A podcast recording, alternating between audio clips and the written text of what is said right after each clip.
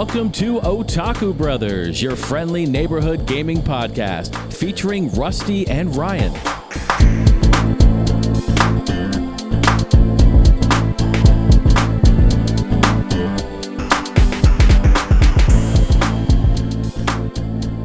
Hello, everyone, and welcome to episode 123 of Otaku Brothers. My name is Rusty, and as always, I am joined by my forever co-host and brother-in-law, Ryan. How you feeling today? Doing great, man. Yeah, very caffeinated. Uh, we're back in Ohio. Um, I'm not used to that yet. I was my sleep schedule's still off, transitioning from being in this state is two hours ahead of Colorado, and then I'm obviously have to wake up early for work, which we didn't have to do when we were there. So Mm, struggling, but living the good life. That's good to hear. Yeah. But yes, so Ryan and I, if you are either new here or you haven't caught up on recent episodes of the podcast, we went out to Colorado for a bro trip. We flew into Denver. We drove two hours west to Avon, Colorado, which is kind of a little hole in the wall town. Not so much, but very tourist friendly. Great, uh, just community of people. Had a ton of fun, which Ryan and I will be detailing all of the fun adventures, stories, and antics that we got into while we were there later in this show. But I too am struggling to get back and adjust to the mountain time from out there because we would, you know, stay up super late as we'll get into, and coming back and getting up early for work has been a challenge, but uh, I'm getting adjusted uh, slowly but surely, I would say. Yeah, are you are you peeling? Oh, yeah. Because I am just like fucking turning into a snake, just Yeah. losing, shedding all my skin. yeah, we definitely we got some serious sun on the hikes and the bike rides and stuff, but uh, it was a good time, well worth the trip for sure. But I'm definitely happy to be home uh, with my wife Lauren and our dog Scooby for sure. But today should be a pretty fun, relaxed, chill episode. So hopefully it finds all of you well, whether you're on a commute to work, you're on a trip yourself, or maybe you're just sitting down to play some good video games with a nice beverage and uh, we can accompany you for the next hour and a half or so. We're going to kick things off talking about our weeks as we typically do, and then we'll transition to the main topic of the show, talking about our Colorado adventures. A lot of fun things to share. Ryan and I did um, a lot of interesting things out there, and we met a lot of cool people. So that will be fun. And then we always, as we always do, on the Otaku Brothers podcast, we talk about the games that we've been playing, maybe the movies that we've been watching. It should be a really chill and fun time. And then make sure people, you know, I don't know who listens to the entirety of the episodes beginning to end, but you do want to stay for the very end because Ryan is always bringing a fun fact. We remind people almost every episode that this is an educational program. And then I got to fade out the show with some good tunes. So buckle up, relax, chill, and we are here to just talk about some interesting things. But Ryan, how has the week coming back from Colorado been for you? It's just been a. Str- I've had to work adjusted hours this week just because. I think Monday I, I tried to get up at eight and it I just wasn't successful. Luckily, I mean it's work from home so I can shift my hours, but it, it's just been a struggle to get up. It's been a pretty chill week. Uh, hung out with Nikki on Wednesday. Um, Who's that? Nikki is our family friend since high school. Oh, okay. Yeah. You know Nikki. Yeah, but like the listeners have no idea who that is. Okay. I hung out with George this week, but what does that mean? to that's fair. Touche. Uh, yeah, so we I saw her cats for the first time. I went over to her place and then we went to Cabela's. I realized I don't have a first aid kit at my apartment, which Mm. I should probably have. Yeah, you need those like adrenaline the pens. tweezers and all that jazz, Oh. some band-aids, hmm you know, just yeah. So got that. So I'm prepared for uh injuring myself walking around the apartment. You never know when that's it gonna hap- happen. should happen. So Yeah. yeah, it's been pretty uneventful, but kind of what's needed coming back from a eventful vacation, just kind of unwinding. Yeah. Yeah, what about you? How eventful was your week? Uh, yeah, I would say kind of similar. You just needed a couple days, or at least I needed a couple of days as well to kind of just chill, get adjusted back to the work schedule. Uh, Monday morning, I think I slept in until about eight fifteen. Was signed on by eight thirty.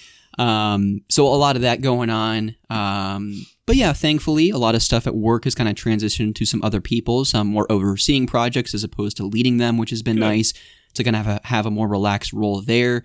And then yesterday, uh, we had some some family come into town, at least on your side of things. But Lauren and I really wanted to take this weekend to prioritize us and just reconnecting, hanging out since I was gone last week.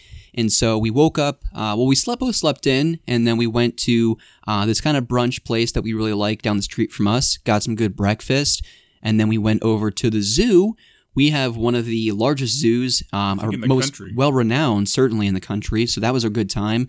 We love um, one of the, the biggest things that uh, as weird as it may sound, that Lauren and I connected on early on when we were dating is that we had a mutual love of manatees. The sea cow. I mean, how can you not like the sea cows? They're just so cute, and it's very unfortunate what ends up happening to them, especially down in the Florida waters with motors often cutting up their backs just because they kind of tend to hover over the surface. So, um, Lauren and I eventually want to get down there and swim with the manatees because they're just the most cute, cuddly little uh, creatures in the world. Um, if you ask me. So definitely spent some time with the manatees. Got over to the kind of Africa exhibit and saw um, the the elephants and the lions and all that fun stuff. And what else did we see? Cheetahs, giraffes. Oh yeah, I saw the cheetahs, the giraffes, all good They- stuff. They got some tigers or lions out there in that exhibit.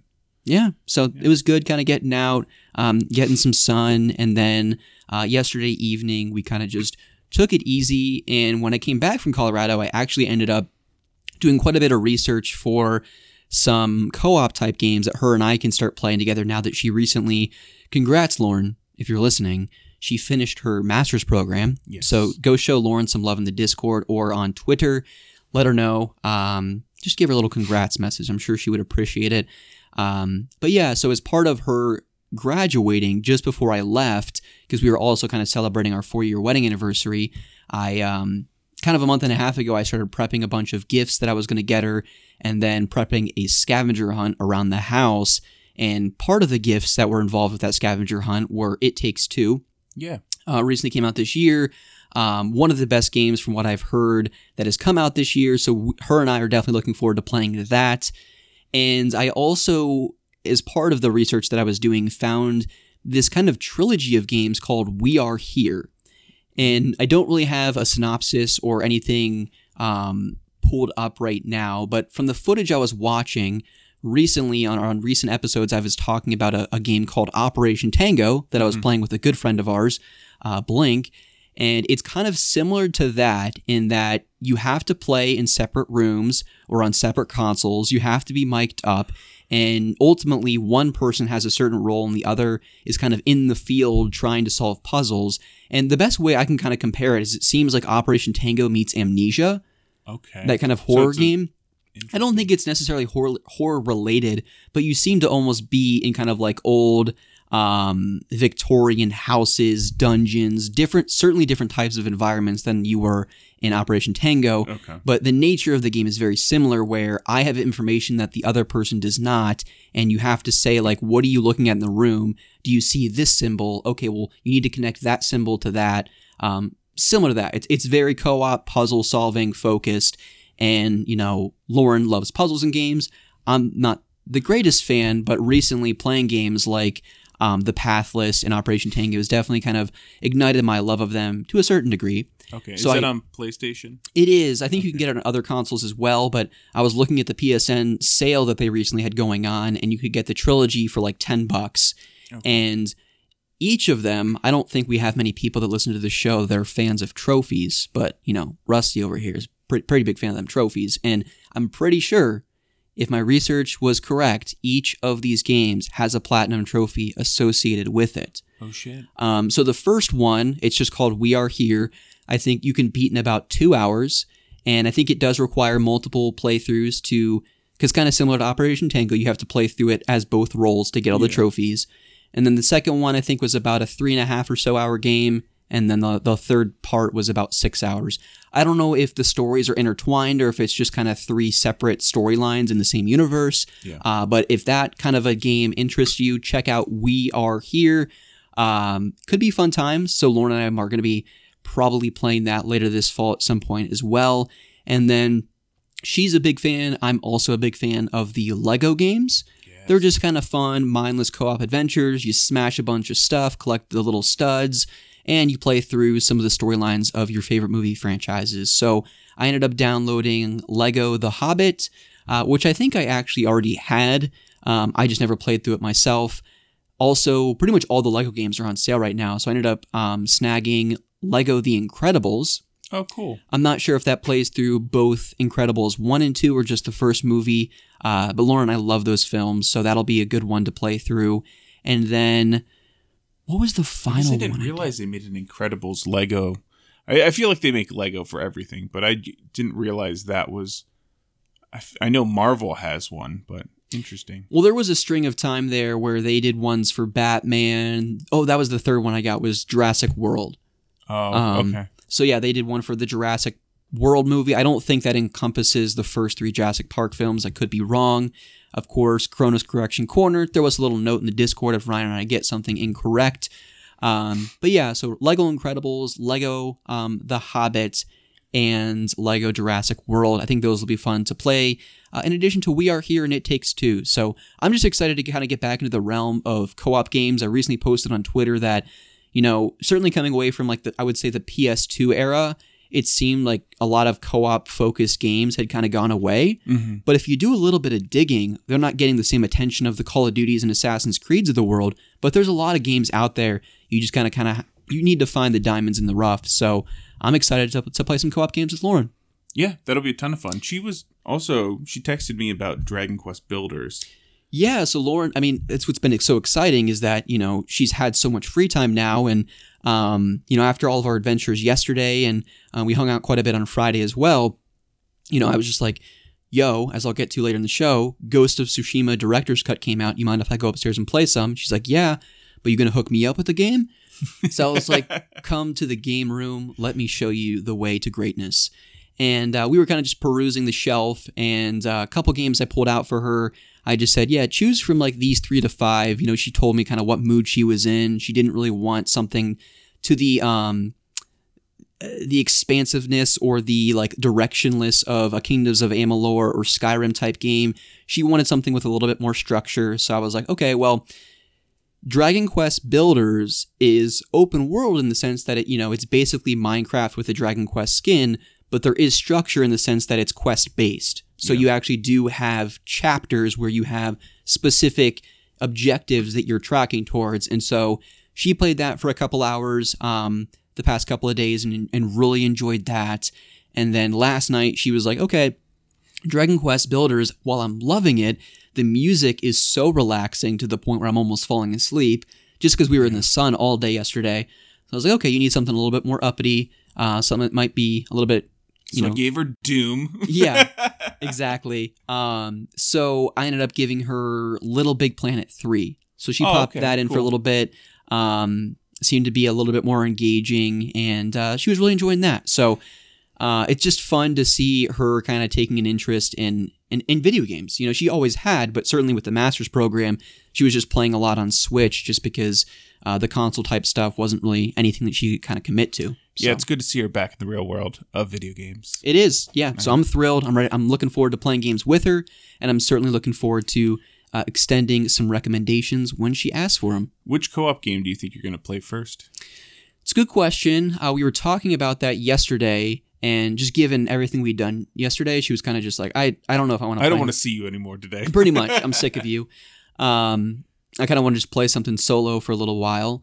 And uh, we talked about Lego The Hobbit just because that is something that, especially after a long day of work, we can easily just come up in the game room and veg out and play. Yeah.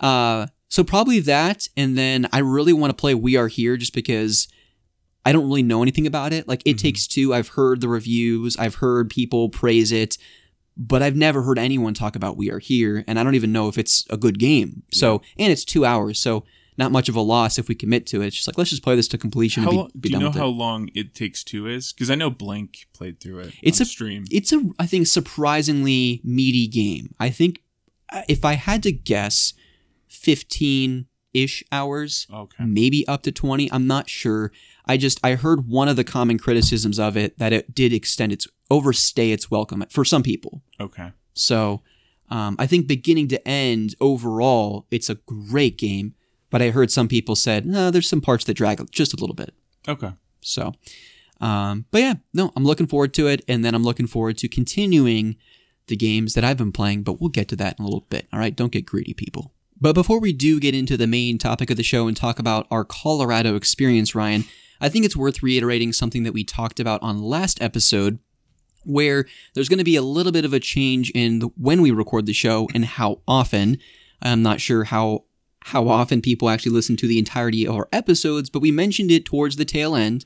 And what Ryan and I are going to be doing moving forward, as I talked about earlier in this show, Lauren recently wrapped up her master's, which means more free time for her, which means more free time for us to have fun and do random things, uh, especially with the house. So we are going to be shifting to an every other week uh, recording schedule. Yep. So we're recording today, Sunday, August 22nd, and then we'll be back two weeks from now. So on the either 11th of September or the 12th of September, we'll release another episode, so on and so forth. This is kind of the tentative schedule that we're going to be sticking to just so that you and I can have more time to kind of dedicate to personal life stuff, RL. And that does not mean that eventually in the future that you know, if there's a PlayStation State of Play or some huge news drop, Nintendo Direct, whatever it might be, that we might do like an impromptu episode just to kind of talk about whatever that event is, just Yeah. so our reactions are fresh. But otherwise, uh, we are going to be shifting to this new recording schedule. Yeah, no, I think it'll be good. Um, obviously, Lauren's back in reality of non masters. Um, and then another thought of us was we took a month off uh, just because I believe of life stuff. And when we came back, we had a lot to talk about. Um, so we'll be able to, I guess, talk about two weeks worth of material. and Yeah. It'll be good.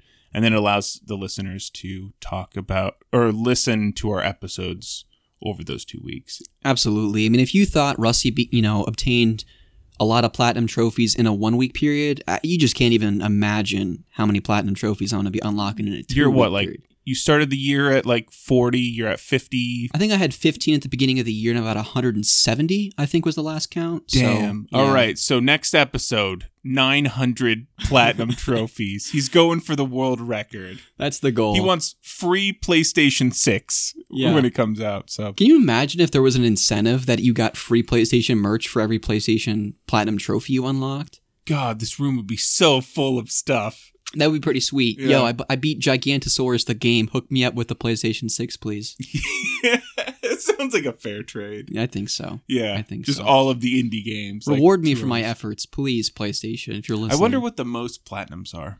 Would it be close to a thousand? Oh, gosh. I have no idea. Yeah, probably pretty significant, though.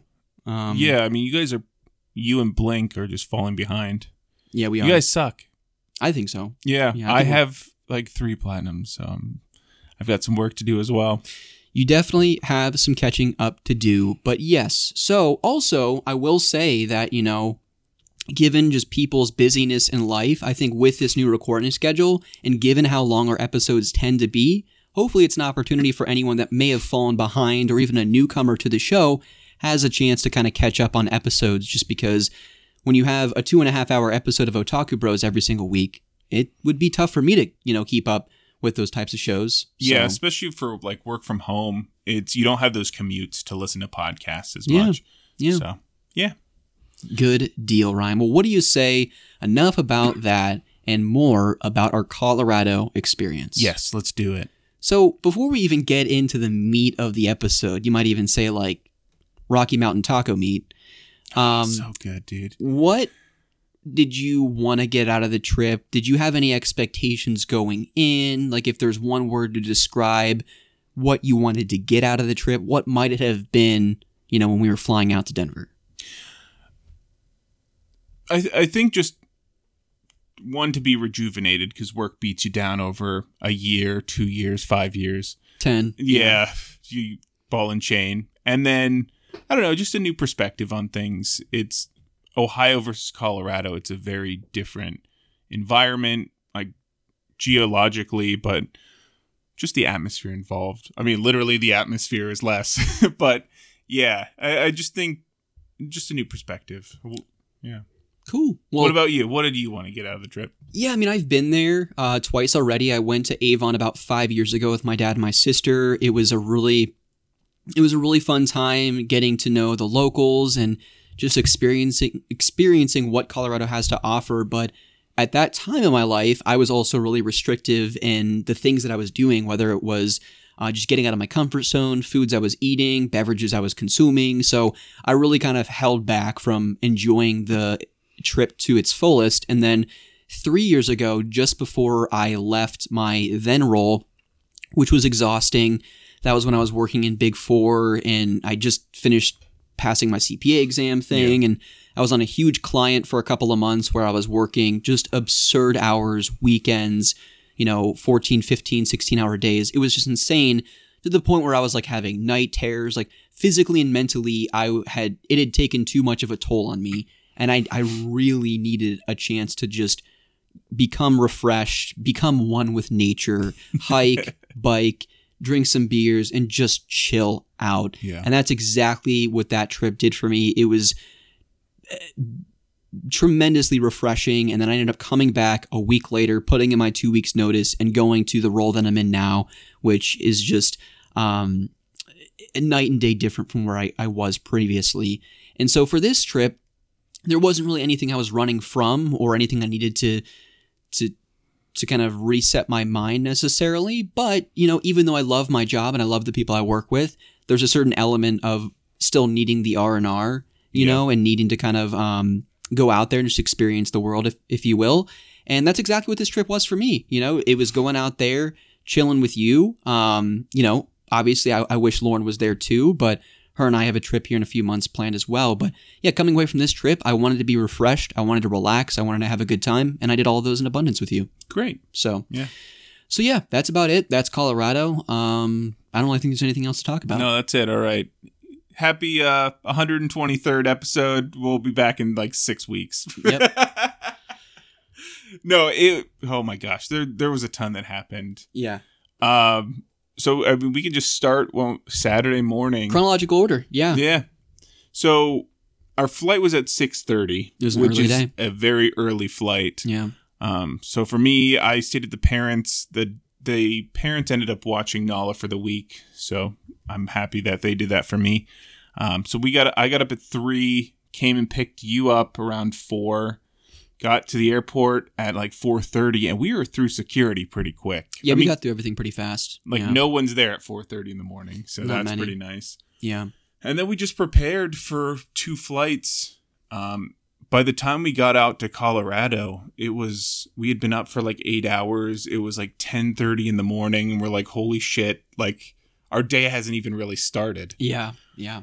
Um, and then we had to get our car, and that's kind of where like the Rio Colorado experience started. Well, yeah, and, and just a, a word of, uh, I guess, something to note when we got out there. Uh, since I'd already been out there two times before, I was surprised how misty and foggy it was. I couldn't really see far in the distance, and usually when you touch down in Denver, you just see mountains for days. Yeah. And I wasn't aware that there were actually a lot of forest fires um, in neighboring cities to Denver, and so it, it was a, a bit of a haze, which was disappointing and also just very sad that you know the vegetation is obviously affected nature is affected and even the people that live locally that are native to colorado i'm sure were had to evacuate certain areas. It's just very scary when that type of, type Yeah. of stuff happens. Yeah, because we were flying in, I mean, I was in the aisle, but I was looking over. I was like, "This is a lot flatter than I expected." Like, I expected like mountains and stuff, and then I realized like our viewing distance is maybe like a thousand yards mm-hmm. out. Um, so we couldn't really see much. There were also like landslides near Avon that some of the locals were telling us about. So it Yeah. was, it's rough out there. We don't really get a ton of wildfires here on in Ohio, but it's a reality that they have to live with. Mm-hmm. Yeah yeah so we get to the um You want to talk about the cars and all that? Yeah, that was in- haggling. it, yeah, it was interesting. I mean, I've I've rented cars many times before, and especially when you're in um, a state like Colorado where there's significant elevation. If you're going anywhere beyond Denver, then they're gonna do a lot of their marketing ploy where they give you a look of like, oh, you're getting a Nissan Sen- Sentra. That's just not that's not gonna cut it. I'm telling you, like. Drive up a mountain, you're gonna explode. I'm like, listen, bro, I have done this twice before. I've Flintstoned my way to the city. I've made it. It's not a big deal. And then he started giving us, throwing out all of these deals. His math was completely off. And I was like, bro, you've got someone here that deals with negotiations for a living and you have an auditor. So trust me, you throw a bunch of numbers out, we're going to be asking the tough questions and you're not going to be able to answer them. So Well, let's just. It was like, yeah, it's twenty five dollars more for like an SUV that can actually scale a mountain, and he's like, oh, it's just going to be hundred dollars for your week, and we're like, it's supposed to be one hundred and seventy five. What's up with that? And he's like, oh yeah, maybe it's one hundred and thirty seven. We're like, where the fuck are you getting these numbers from? Like, maybe we'll just like, yeah, Flintstone our way up a mountain. Yeah, so Good. then begins the the traveling through the mountains of death. And I guess, you know, Lauren and I were out there three months ago or three years ago, and I didn't really remember how treacherous those roads are. yeah, Especially, you know, fortunately, we had beautiful, you know, uh, sunny days, no rain. so great music. great tune. Oh yeah, we'll talk about the playlist. Yes. Don't worry about that. But um, there was nothing that weather-wise affected the drive, which was nice.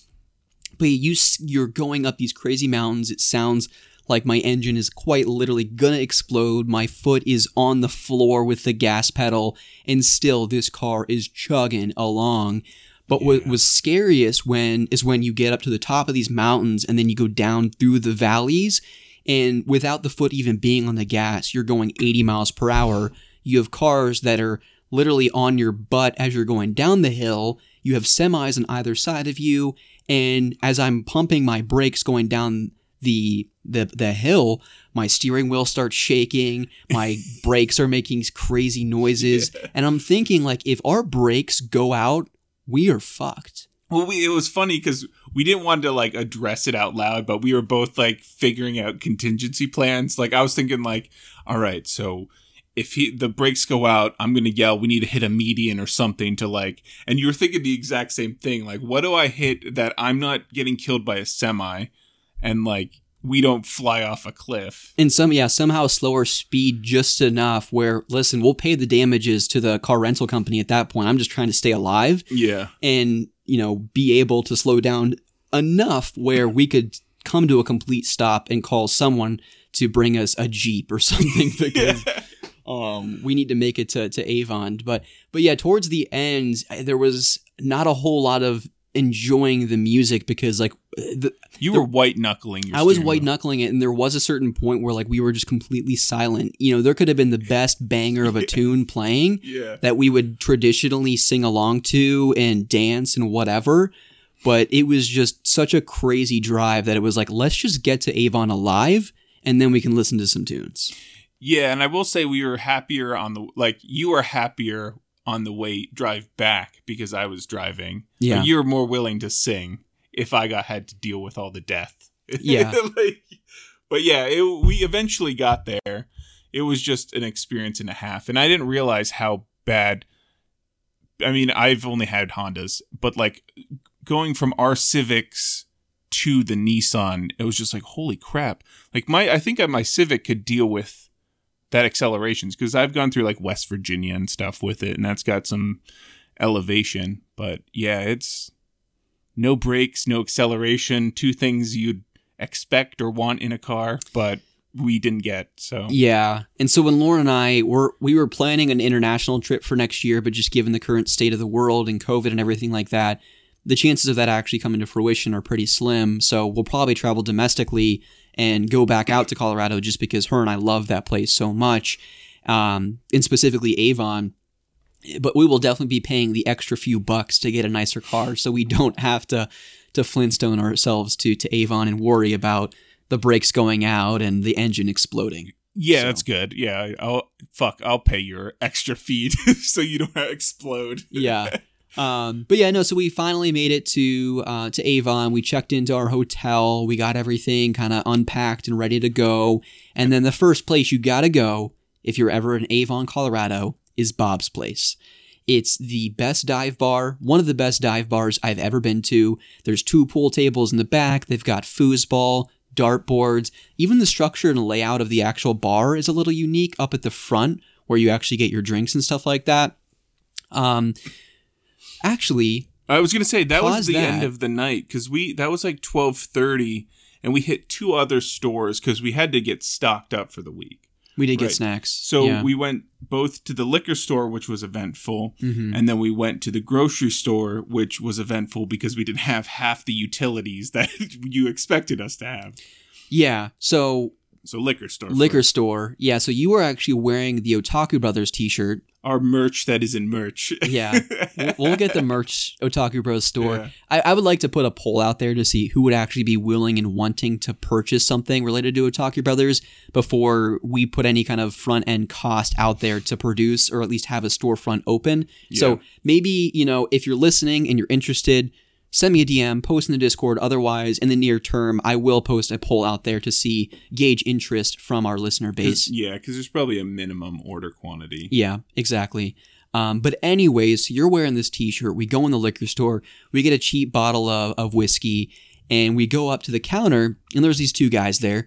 And right when we're walking up, he said, "Did you draw that?" And I was like, "Oh no, a buddy of mine designed uh, this logo for us uh, when I was in college, or a friend from college designed it." And he's like, "Oh, that's that's really cool." And he said "otaku" like you're supposed to say it. Yeah, Um, he's like, "Oh, Otaku Brothers," and he's like, "That's really neat." And I'm like, "Yeah, it's a podcast we record together." And he was just like, "Oh, that's sweet, dude." So he checks us uh, out and everything, sells us the liquor, whatever. And we're getting ready to leave, and he whips out his phone. He's like, "I'm going to check this out right now." Yeah. It was surprising that he said it correctly because he, he. I mean, it's a Japanese word, right? Mm-hmm. So he wasn't Japanese. He looked like a, just a giant Samoan dude. He did, yeah, But it was cool that he's like, "Oh shit, I know what you're actually you're talking about." yeah, So- that was sweet. Yeah, and that was kind of our first, at least mine, because you've been there. My first interaction to the locals, and like, not that we're standoffish in Ohio, but it's not as like upfront. Hey, how's it going? Kind of thing as it seems to be out in Avon. Yeah, definitely not. People aren't as friendly. People aren't as willing to like. Even if you take notice to a shirt, like if I'm out and about and I see someone with a Foo Fighters T-shirt, I'm gonna go up to that person and Yeah. say something. You know, like, "Oh, the Foos, my favorite band of all time." But like most of the time, if I'm wearing something like that in Ohio, no, even if fucking Dave Grohl himself is out and about, Dave would Yeah. Dave would probably approach me. But like most people wouldn't say anything. But out in Colorado, it's like the friendliest of people. Even when we were walking about around the town, um, and we were going across crosswalks, and the cars are supposed to yield to the pedestrians. Even in Ohio, especially centrally, like in Columbus, most of the time that doesn't even happen. But Yeah. in Avon, Everyone, like, everyone gave the pedestrian the benefit of the doubt. like doubt. roundabouts were stopping for us, and like trucks going relatively quick in a roundabout. Like it was that big white truck oh yeah, like midway through the week and I was just like, okay, we'll wait for him. And he just stopped and I was like, holy shit.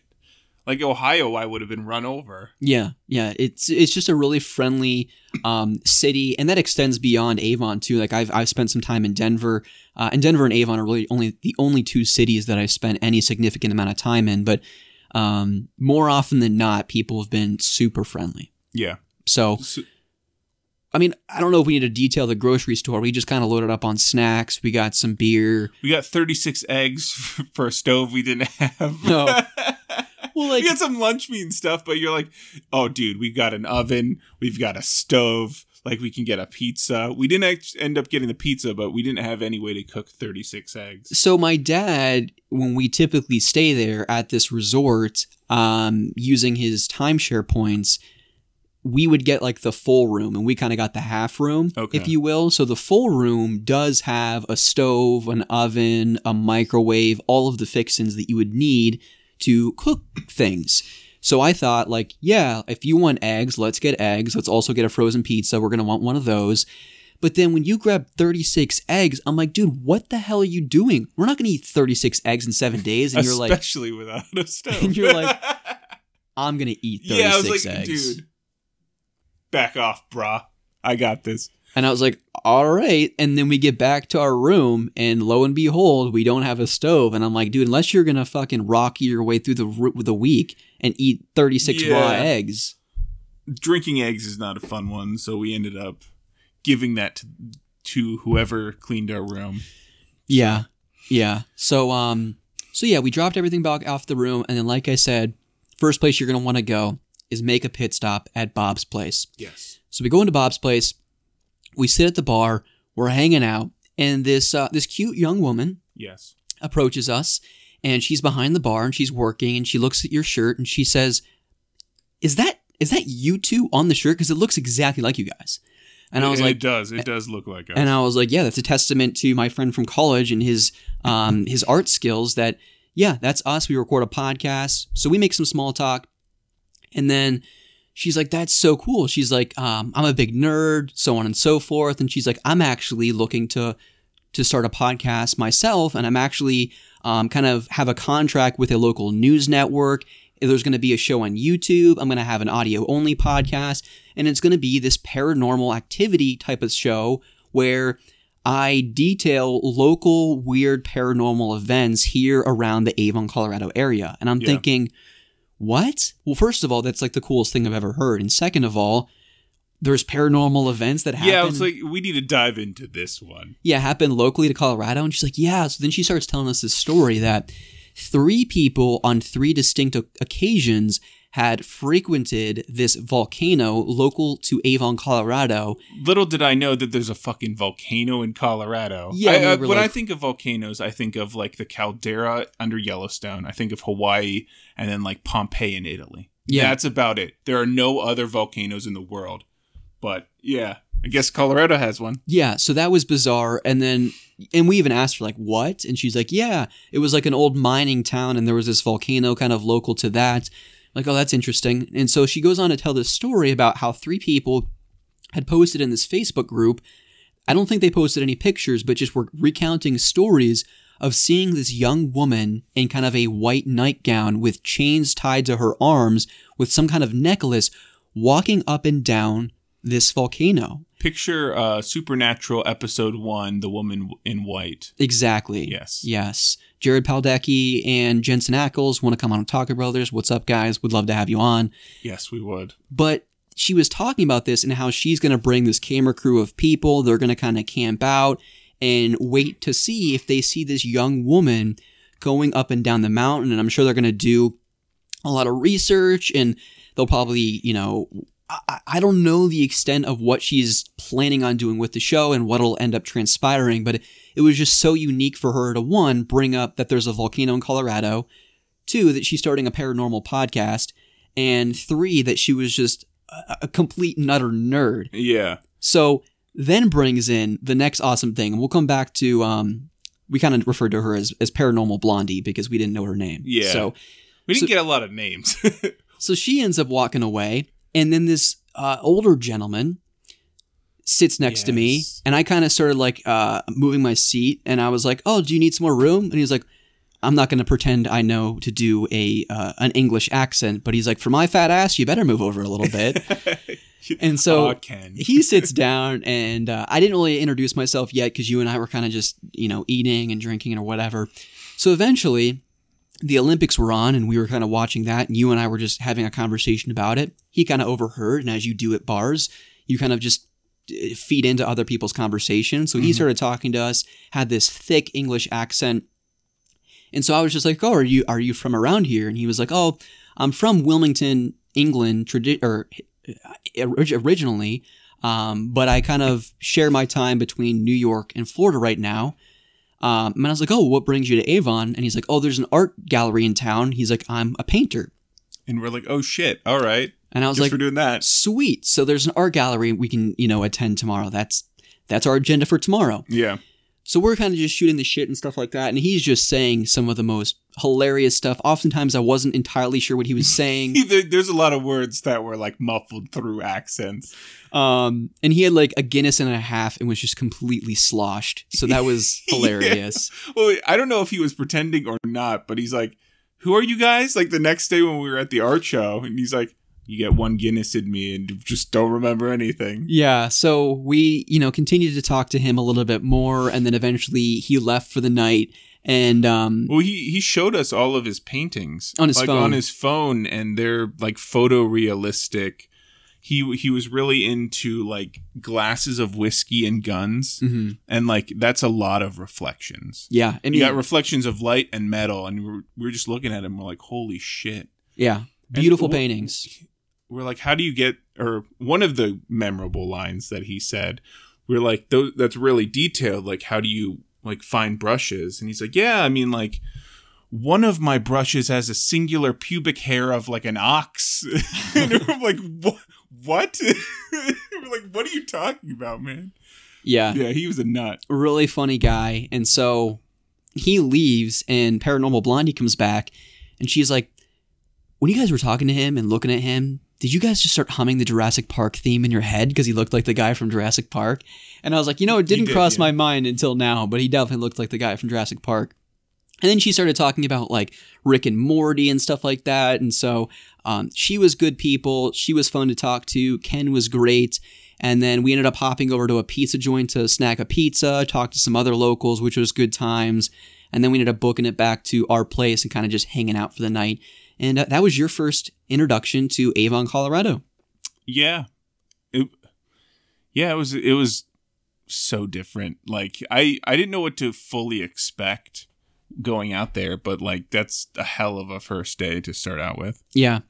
And so we ended up the following morning. Um, we go to this art gallery, this art show, and we we find Ken's tent.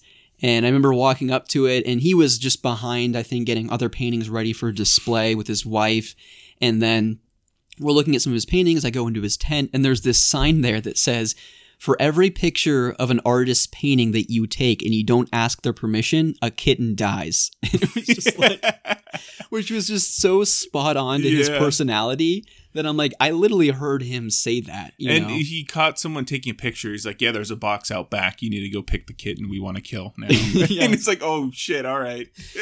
really dark sense of humor, really funny guy. And then when he ended up seeing us, he's like, "Oh, hi guys, you know, uh, let me know if you have any questions." I'm like, "It's good to see you again." And he's like, "Do I know you?" It's like we were we were drinking beers at Bob's place last night, and he's like, "Oh, you get one Guinness in me, and I'm just gone." He's like, "You know, I'm a pretty cheap date." You know, it's just like, "Oh my gosh, dude." Yeah, and his wife was cool too because she was there, and there there were so many different artists because it was how many tents do you think there were? At least thirty, maybe. yeah, if not more. Um, yeah, so many different styles. I mean, there was one people like finding driftwood in like not the Amazon, but like out in swamps, and they would make art out of it.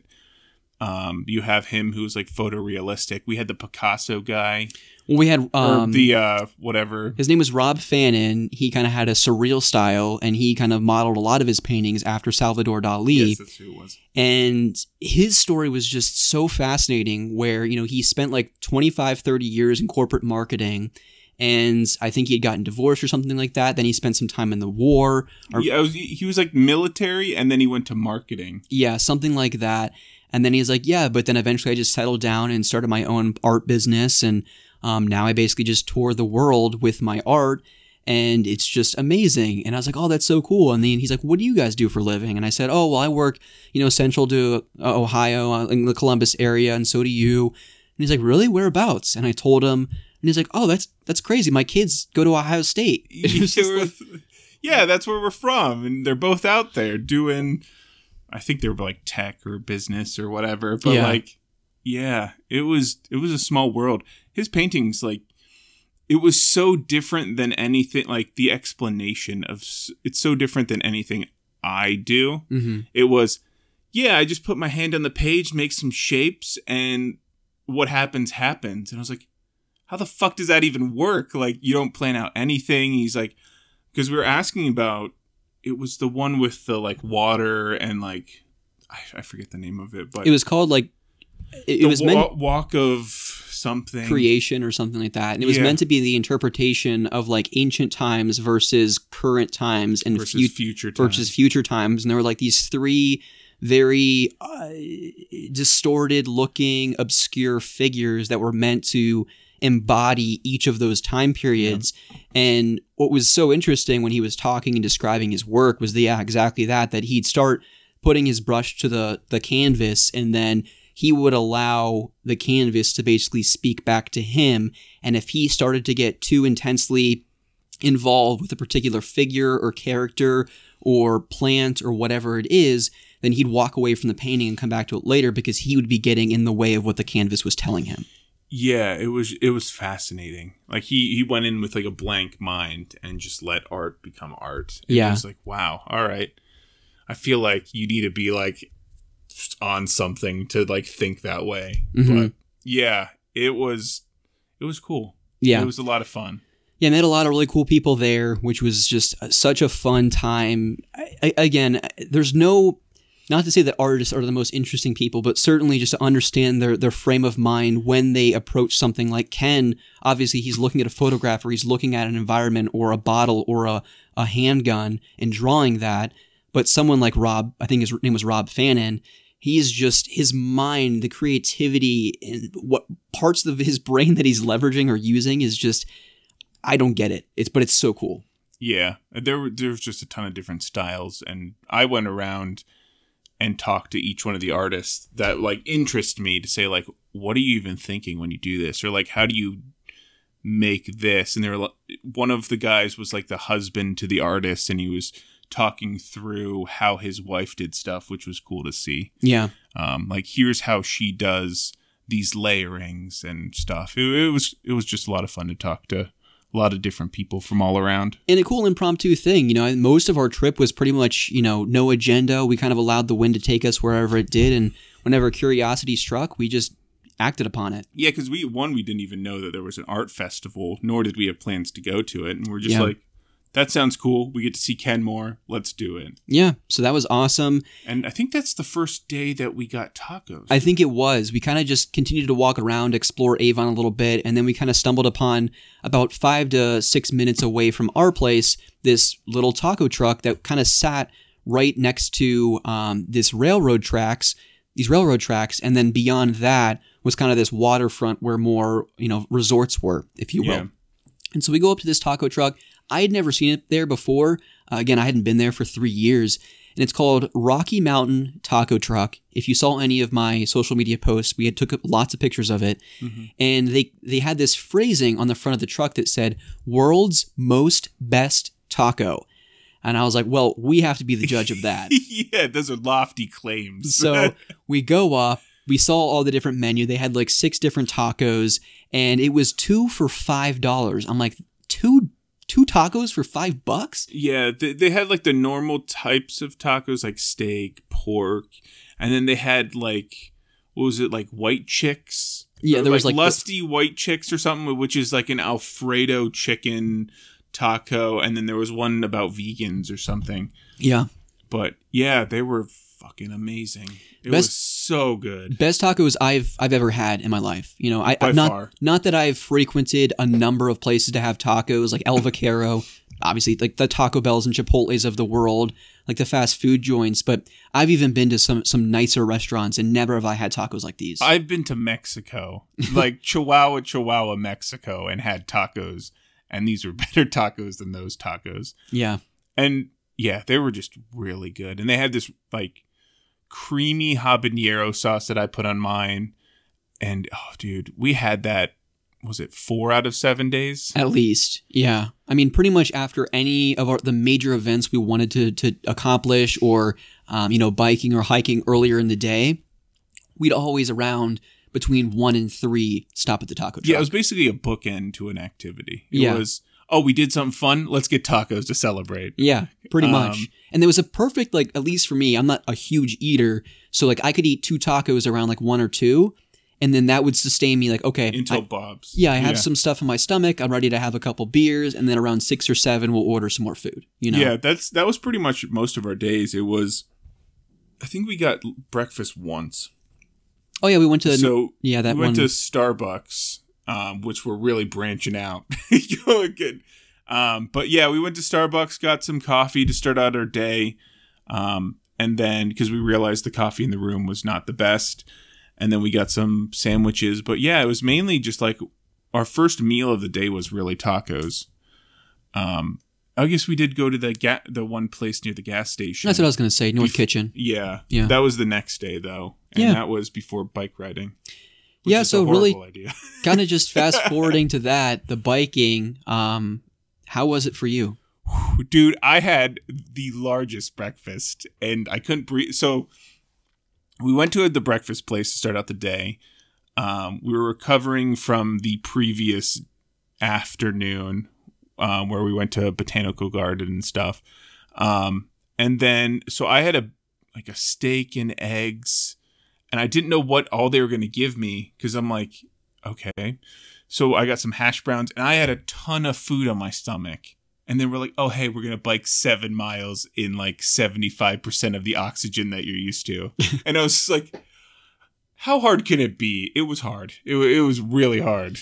If you've Yeah. never done it before, you don't know unless you just do it. And I know leading up to the trip, you were telling me that you were just doing all kinds of like stair stepping and exercises and trying to prepare your body for that. And I'm over here like trying to put together a 200 song playlist as my preparation for the trip. You're like, I know it's going to suck. We're going to do it. Like Yeah. there's nothing unless you're wearing like a Bane mask and you know Yeah. and you're cutting your oxygen levels or you know training with Goku in 10 times the gravity. There's no way you're going to be able to prepare your body for this. So me, I just I don't know if it's genetics or whatever, but I'm kind of like the Energizer Bunny, and I was just kind of flying through and doing it. Um, on the way back, I, I definitely struggled because those hills are, are not easy. No, yeah, and my seat kept like impaling me for going down. So like I was doing like leg presses because my legs would go up to my chest, Yeah, and I was like, oh, well, we we made it through, and we ended up going to on that bike. It was, I mean, it was fun. It- Yeah. I'm not complaining. It was a ton of fun, and then we went to Edwards, which is this tiny town. Um, they've got like a quaint little movie theater, and we bought some books. mm-hmm. Um, I ended up buying. Uh, it was like a quick rundown of like a bunch of different space stuff, um, lots of concepts and history, and then I bought one about hobbits, like a leather bound, cool looking cover book specifically about hobbits. Yeah, that was a cool one. And then I ended up getting, um, I think it's called The Unfinished Tales by Tolkien. I think a lot of it was finished by Christopher Tolkien, um, his son. And really, what it's it's about is kind of detailing the events that are going to take place in the Amazon TV Yeah. series of the Second Age. Um, a lot of other details. I don't want to lose the listeners, but super thick book looks really interesting. How much of it I'm going to read before that TV show comes out, I don't know. Uh, but even just reading the back of the box, kind of synopsis of the events that take place, looks really interesting. Yeah. So. So we spent a bit of time there. Um, I think was that the place with the candy shop that got closed, or was that a different town? It was that town. Yeah, it was Vail where we actually found a uh, a candy yeah, shop. yeah. Um, but then we spent a bit of time there, and then we I think we went ended up biking back, and that's where we went to the maybe that's when we went to the botanical garden. We may have. Yeah, they have nice gardens out in Colorado. Yeah. So do I, we, we can talk about that. So we we can do you want to run through the snacks we ate while we were out there? Yeah, no, we can definitely talk about that. So, uh, there's definitely some pretty nice gardens out in Colorado, and for whatever reason, when we left those, we were just really, really, really hungry. Yeah, I don't know why, but we definitely consumed lots of snacks after. Yeah, so after departing that place, um, I, I literally ended up taking a inventory of the things that we ate, um, and I'll do my best to kind of detail who consumed those. It doesn't really matter. There were only two dudes there, and you can kind of you know try and guess who ate what. But between the two of us, this was in like a I would say six to eight hour period. Yeah, We ate over two days though. over two Yeah, days. That is correct. Yeah. We ate two boxes of Cheez Its, seven cans of Pringles, one bag of Chex Mix, a Snickers, a Reese's, uh, an ice cream drumstick. You know, those things that have like little nuts on them, a little ice cream cone, some, yeah, chocolate glaze thing. Uh, Twizzlers, and a bag of Swedish fish. I was going to town on the Yeah, Swedish fish. One bag of 3D ranch Doritos, one bag of barbecue twisty Fritos, and a colossal mountain sandwich with like 40 pieces of turkey, Fritos, two pieces Yeah. of bread, cheese, all the fixins. It was a lot of food. Yeah, it was basically just like a hurricane of food encircling us as we just chilled on the couch. Um, and we ended up watching a show that you introduced me to as we were consuming those and Yeah. chilling. Yeah, so Lauren let me borrow her iPad because um, I don't think I've mentioned it to this point, but um, I did get a GoPro leading up to the trip, and because my iPhone is so ancient, I can't download most apps on the phone. And so I asked, could I take her iPad? And she was like, sure, why not? And I downloaded the GoPro app to that. Because of that, and the, sh- the room we were in didn't have Uh, it wasn't like a smart TV. We didn't have like a Roku stick or anything like that. We ended up watching some of the Outer Banks on Netflix, which is a Netflix original series. I don't think I've talked about it to this point on the show, but i i the best way I can kind of pitch it is it's the Goonies kind of meets Ozark and Breaking Bad. You know, it's a bunch of kids that are kind of going on a treasure hunt, but a whole bunch of crazy craziness uh, that they run into that kind of reminds me of the the events that go down and stuff like Breaking Bad and, and Ozark. So we were watching a couple episodes of that, going to town on snacks and just straight chilling.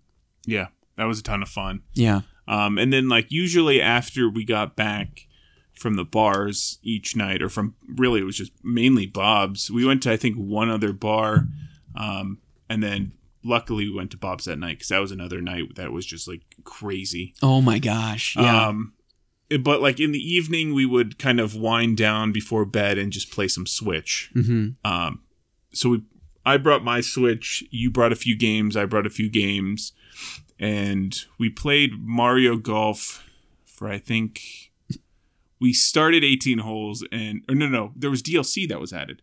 So we we did like powered through like nine holes of birdies only hmm in a city from like Odyssey. And then we started 18 holes, and then we Well, hold on. Let's let's let's go back to that real quick. So the DLC was New Donk City. Anyone Yes. that's played Mario Odyssey is probably familiar with that. Which logically, when it comes to golf, if you're hitting a ball around concrete, it doesn't really make any sense. Um, that I don't want to keep dogging on this game, but New Donk City was like so lifeless, so boring, and just really not any fun at all. Yeah, I mean, the birdie challenge in the GameCube one was a ton of fun, and I, I just think the GameCube one had way more character. It's cool to see like a city, but it just it doesn't have the charm, hmm and like I can't get over how lifeless it feels. Yeah. So, yeah, we we ended up quickly moving away from that into a far superior game, which is Pokemon Snap. Oh gosh. So I got to experience the joy of that game, and wow, it was probably going to be game of the year. like, if this doesn't win all the awards, like Last of Us Two clear the entire thing, yeah, it was not fun. Yeah, Um, I think a lot of that just stems from people to nowadays that grew up playing the original Pokemon games. Like I, I know there's some people out there that enjoyed the heck out of Pokemon Snap that played the originals, and I love that. I'm, I'm glad people enjoyed it for what it was, and I'm glad in, for, in some cases it exceeded expectations or at least met them. Uh, but I think for me, I just I look at Pokemon with kind of rose-colored glasses or whatever. I'm always nostalgic for the past, and that's kind of just the grumpy old man in me that you know I'd much rather play Grand Theft Auto Vice City remastered than I would Grand Theft Auto Six. You know, it's just kind of how I am. Um, and I think with Pokemon, that's probably the biggest example for a franchise that's still going today. That I'd rather just I'd rather have Game Freak and the other company that remakes Pokemon games remake some of the earlier generations than I would you know, continuing to build out the Pokédex with new Pokemon and certainly snap photos of Pokemon from Sun and Moon when I really only have nostalgia for the Pidgeys and Rattatas of the world. Yeah, I mean, I never played the original, so this is kind of my first experience, and I, you wanted me to play it more so so I could actually have some credibility of having touched the game before I shit on it. Mm-hmm. I knew I wouldn't enjoy the game just because it seems really dull, and there's no way I would want to fill out a Pokedeck, which I can't believe I said that. But yeah, like filling out a Pokedeck in there, taking pictures of Pokemon is just it doesn't appeal to me. It's it's very slow and I went through a level and I feel like I can check the box on Pokemon Snap. And with that being said, though, I'm, I'm not sure, at least in this instance, I didn't like it either, but I wasn't also the, the biggest fan of the original.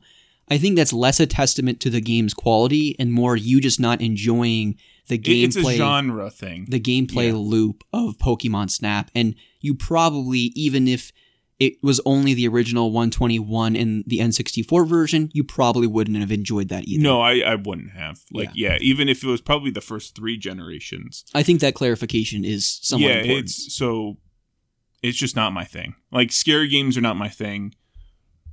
I wouldn't play Resident Evil Village and enjoy it. Um, so yeah, it's just it doesn't click with me. Yeah. I'll be terrified with you, but that's about it. Um, so we moved to, I think you took like maybe five minutes and said, Hey, Mario Party, you should download Mario Party. And we ended up getting Mario Party and played the combination of that and then the side scrolling 2D Mario game. Yeah. Was it Mario Deluxe? New Super Mario Brothers Deluxe U times four uh, ext- extended director's cut edition. The, yeah, I I do. I mean, we suck at 2D Mario. Like, the- there's a lot of jank when it comes to two people playing like co-op in those games because it's a lot of me like accidentally jumping on your head and like sending you to your death Yeah. repeatedly. Um, but it was a lot of fun. So much fun. Yeah, no, Yeah. I, I love I played the um the new Super Mario Brothers I think it was just called New Super Mario Brothers Wii on the Wii. And then I played the second one on 3DS, and then I think the one that we were playing was basically an enhanced version of the Wii U game. Okay. and it, those games are so much fun. I think they're okay single player. They're definitely a lot more fun and chaotic when you're playing with a friend.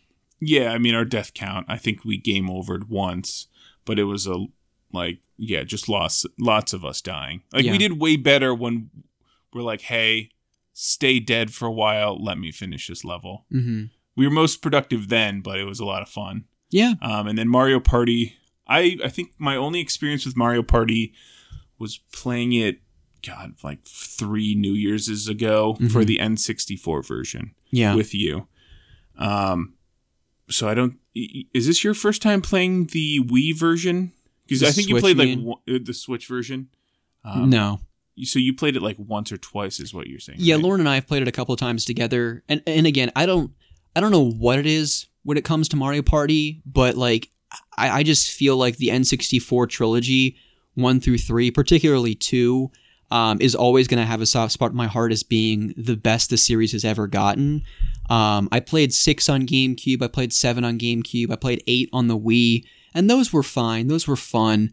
But I, I don't know if it's the quality of the mini games, the fact that they've kind of stra- changed the structure of the game where now you need 10 coins instead of 20 coins to get stars. I don't know what about the Mario Party formula that just doesn't appeal to me with these newer versions, but there's just something missing. And maybe it's kind of similar with Mario Golf, where it's just like the element of the single player challenge mode that's not there anymore, where it feels half baked to a certain degree. I can't quite put my finger on it, but it just doesn't, for me, reach the level, the fun factor that those earlier games had. So, any Mario Party stands out there, let me know what about this new formula just isn't doing it for me, or maybe it is for some people that I'm just missing that thing. I don't know. Yeah. I don't know. Yeah, and then we also had the ability to play Mario Kart, but we never ended up doing that. Yeah, I mean, all of that to say, we had a heck of a fun time playing Mario Party. Yeah, no, all the Mario stuff we played was a ton of fun. Yeah, for except sure. for golf. yeah. Yeah. So okay, so then let's see. Do we want to talk about night number two at Bob's? Oh, when we met Mario and Luigi. Yes, Mario, Luigi. I mean, we we played all the Mario games. We might as well meet them in real life, right? That was so strange. So Ryan and I went to Bob's that night with the purpose of wanting to shoot some pool. So we get our drinks, we're hanging out in the back of the bar, we're playing some pool, we play a couple games. I beat you two games straight, I think. And then I said, let's We- play we- two games out of three. yeah, it was best three out of five. Because we had it was a dollar each round, and we had five bucks worth of coins. So we're like, all right, I got tramped, tramped, Trampled. trampled. I'm trapped now. I got trampled two games in a row, and then it was like, all right, let's see who wins this. Yeah, so at some point when we're shooting pool, this big biker guy comes up to us and he's like, hey, you guys want to play doubles? I think it was like midway through. It was like game five. So we're like on our way out of like we've pooled, we've done our pool thing. We're gonna go back and like chill, and like yeah, he was like a stereotypical like Italian dude, Yeah. like low, smoked for like ninety six years. Like he came out of the womb with a cigar kind of Yeah. thing. He's like, hey, you want a doubles? And we're like, ah, I, I think we're like heading out, but he's like, Can you watch the table? We're gonna go smoke. And we're like, I knew you were gonna go smoke, so don't worry. He's yeah, and then he goes like, "Oh, what's your name?" You know, when we like introduce ourselves, like, "Oh, there. My name's Mario." And I was like- we're like, Oh my god. I literally responded without skipping a beat. I'm like, "Where the hell's Luigi at?" And he, thankfully, he laughed and didn't, you know, stick me He's with like, a, a That's yeah, are you racist? We're not all named Wario and Waluigi.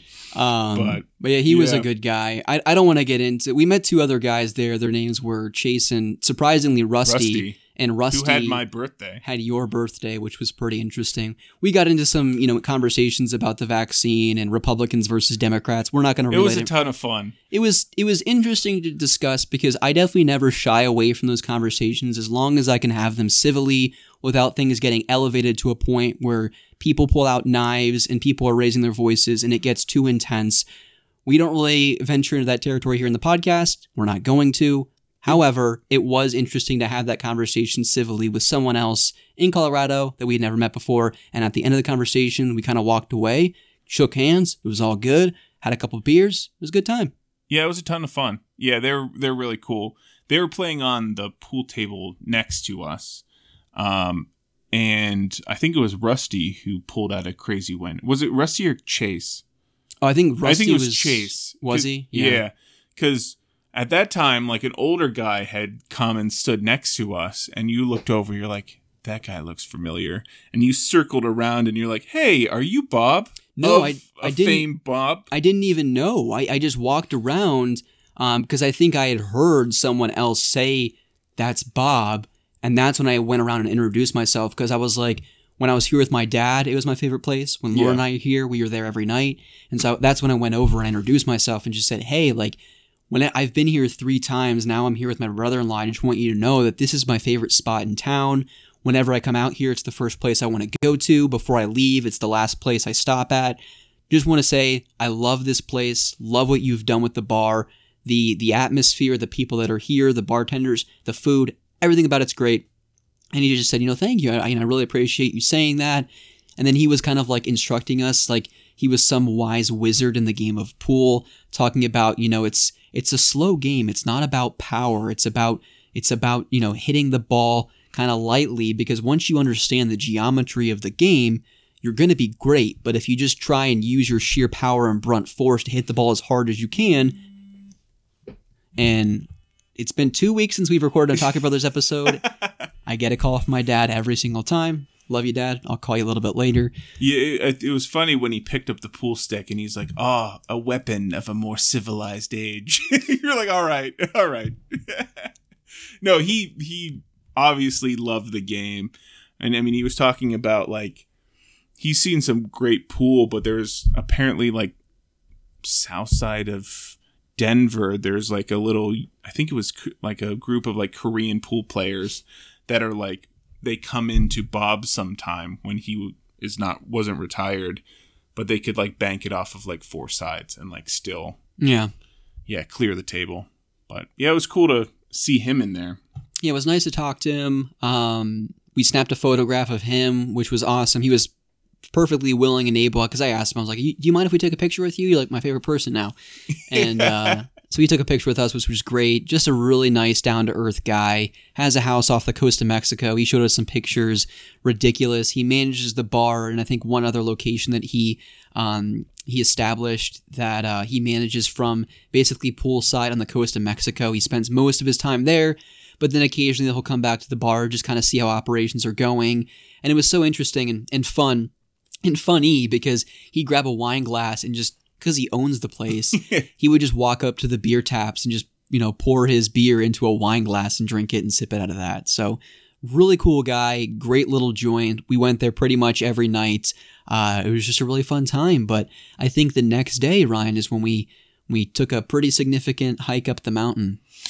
Yeah, holy crap. Uh it's so I mean, we talked about the oxygen. So just for, for perspective, I think Ohio is like 900 feet above sea level and Avon was like 7,400 or something. So significant.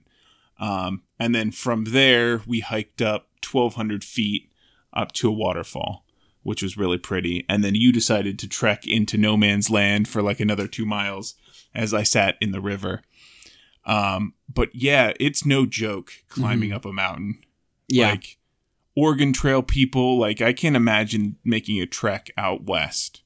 Like on a horse and buggy. Yeah, or like before there are roads or like civilization, like Mhm. 13 colonies shit. Like holy crap. Yeah.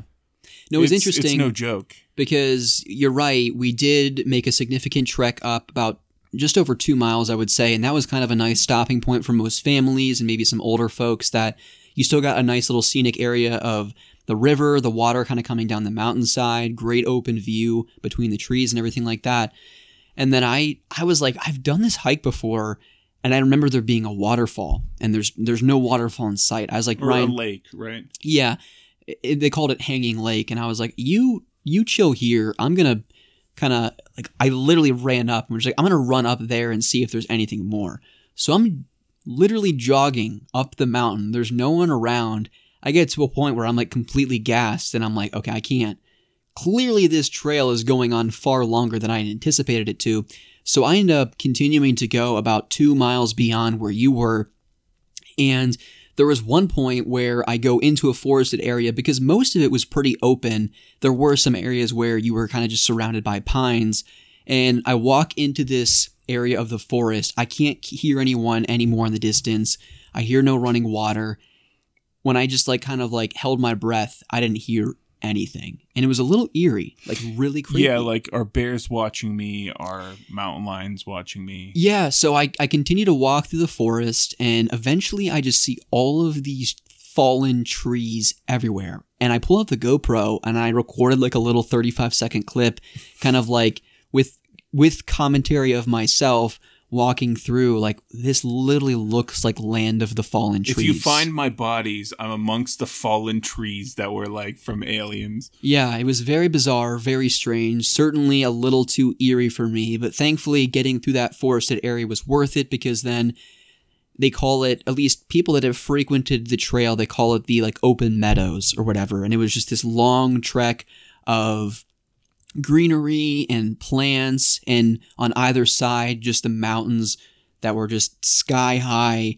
Um, it was just a cool moment where you realize how small, I don't want to say insignificant in the universe, but certainly how small you are in comparison to everything else. Yeah.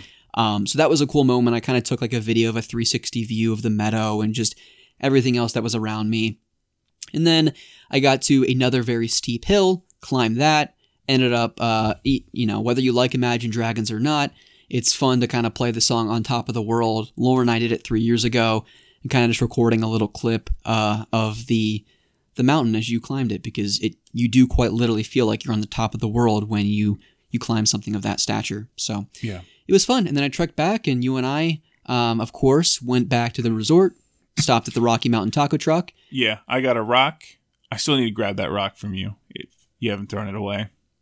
Yeah, that- Just before we we were packing up our stuff, and I checked a bag because I just I wanted to bring more stuff, and we're pack you're packing up your carry on and your um your personal item, and you have this big fucking rock that's about as nearly as big as a volleyball. I'm like, what are you doing putting that in a carry on? And he's like, well, I found a rock on the trail. I'm like, that's all fine and well, but you really plan to bring on a rock that weighs 12 pounds on a plane? like a bludgeoning instrument. yeah. Security is absolutely going to Yeah. confiscate that. What's up with this? Oh, you know, just you know, You, I don't even know what I would have said. you clearly don't travel very often. I, I didn't think about it. Like, yeah. I mean, I brought scissors onto a plane before, and like, what trip was that? I don't know. It was when we were still in college, but like, I was moving apartments or something, and I brought scissors onto through the TSA, and they're like, "Hey, do you have weapons in your bag?" And I was like, "I no, I definitely don't." They're like, "What's this?" And it's like a two-inch like bladed scissors, and I was like, "You can have those." I clearly am stupid. Yeah. Yeah, so I got a rock um, from the trail, which was cool. Yeah. We we ended up yeah, I don't know if you still have that we packed that in my underwear, so I need those back as well. But yeah, it's what do we do? So like we after we hiked, we ended up getting tacos. My goal was to try all the tacos except for the like vegetarian one because I need my meat. Um, and then I tried like the burrito, and there was one other thing, the quesadilla as well. But the tacos were the best Yeah. by far. No, absolutely. Yes, the rest of the trip we didn't really do anything too extravagant. Mostly just you know went to Bob's, um, Lots of gymnastics. Walked wa- on the uh, the resort, watched some of the uh, the Olympics for sure. And the back half of the week was really just about kind of relaxing, hanging out, not doing too much of anything. Like I said earlier, we really didn't have an agenda. We just wherever the wind took us, that's where we went. Yeah, and then we ended up driving back to the airport in the morning of that second Saturday and uh, listened to some more good tunes. Mm-hmm. And then we were singing along to a few of those. Do you have a favorite song? I mean, I, I spent, I don't want to know how many hours I spent putting together that playlist, but it ended up being like 202, 203 songs. Did you have any any favorites? What's that one with like funky and like music? Dude, I'm just kidding. no, I well, I learned because we wa- we tuned into Blinkstream like midway through, um, and he said he was adding tunes to there as well. Um, yeah, there there was a great mix. You got a bunch of oldies in there. Um, yeah, just a mix of everything. Um, Backstreet Boys, we were singing to that one. yeah, Blink, he um he definitely had some suggestions, many of which ended up making their way into the playlist. There was some Yellowcard, Bowling for Soup, Boys Like Girls, Angels and Airwaves. A lot of that kind of like early 2000s hard rock, some screamo type stuff and um but then yeah, I really wanted it to be kind of a comprehensive across the board, a lot of genres represented, a lot of kind of eras era, eras of music um present because I wouldn't say you're the most cultured person as it relates to music, so I wanted to make sure that there was some nostalgic tunes in there, like some early Fall Out Boy. I, I de- everything we've listened to, I definitely have heard and enjoy listening to. Yeah. My fallback is generally like early two thousands, like Fall Out Boy, All American Rejects, Hmm. um, or I'm going like Queen, ACDC. Like it, there's, yeah, I don't know. I don't really listen to a bunch of more recent stuff, Yeah. um, but it's more kind of those two eras. Good stuff. Well, hopefully you enjoyed it. And uh, again, I posted the playlist out there in Discord. It's if you're in the announcement section because I was listening to that this week. Yeah. uh, while working out. And if you're not in the Discord, you absolutely should be. Click that little link in the show notes. Uh, or if you just don't want to join the Discord, reach out to me on Twitter. You can find me pretty much anywhere. If you want the playlist, let me know. I'll shoot you a DM. I'll link it to you. I created it in Spotify. I thought about recreating it also in YouTube for people that, you know, use YouTube uh, for music as opposed to Spotify, but there was no way I was gonna find a 204 whatever it is YouTube videos and create that playlist again because it was already Yeah, it's really time consuming. you know 20 or so hours I spent kind of putting it together, which was a, an absolute blast because I also discovered a lot of music for myself, which is always a fun thing to do. But all in all, no regrets. Had a good time. yes, it was a lot of fun. Awesome. Well, until next Otaku Brothers Bro Trip, I know Lauren and I are going to probably head out there next year. We will see, but always a fun trip. If you're looking to visit Colorado, course, Denver is always a nice touristy spot, a lot of fun things to do. But if you're looking to kind of get out in the mountains, get away from um, the main city, definitely consider checking out Avon. A lot of fun things to do. But yeah, I guess one last thing, because we talked about it before, is originally the game plan was to go to Avon and then go to Denver midway Oh. through the week. yeah. And I think it was maybe day two or three. Um, we decided that it would be more chill and we have and start enjoying or enjoy it more. Um, not to rush to Denver, Mhm. but to just stay in Avon. So we didn't end up seeing Radkey. We you would not. just see them uh, on your Foo Fighters concert, but Mhm. yeah, Avon was great. Yeah, it's a bummer that we didn't get to see him because I ended up looking at their set list. They ended up playing, I think, 18 songs uh, at the Denver show. So that's definitely a big bummer. However, Lauren and I already have tickets to see them again here in a few months. So uh, anytime they come to a neighboring city, state, whatever it is, I will definitely travel to see that band because They are the next big rock band, in my opinion. And if you have not listened to Radkey yet, you definitely should check them out. They toured with the Foo Fighters for 10 shows, and then they're actually going to play uh, in LA with them at the, the Forum. The Foo Fighters welcome them back again to play that show. They weren't even, I think, expecting to have an opening band, but Dave and the team loved them so much that they wanted for them to open up at the forum. And it's funny because Dee, the lead singer and guitarist, on their last night in Albuquerque, New Mexico, Dee, I guess, had asked him on tour, like, do you mind or would you be willing to play one of your earlier Foos songs and I could come out and sing and play lead guitar? And Dave was just like, absolutely. So, um, if you're familiar with early Foo Fighters off their first record, there's a song that play It's called "I'll Stick Around." Definitely sounds like a Nirvana tune, uh, as does most of the earlier Foos stuff. But they ended up closing out the show, I think, um, with "I'll Stick Around" with Radkey, and uh, it was just a really cool thing to see these three brothers just jamming with one of the bands that they always looked up to. Yeah, So- no, it was a lot of cool. We ended up watching some recap of some of the concerts and playing out there, and yeah, looks like they had a lot of fun. Absolutely. Well, with all of that said, hopefully you enjoyed listening to Ryan and I kind of recount our experience out in Colorado. Uh, if you have any questions, let us know in the Discord for sure. Uh, but yeah, hopefully it was entertaining for all of you.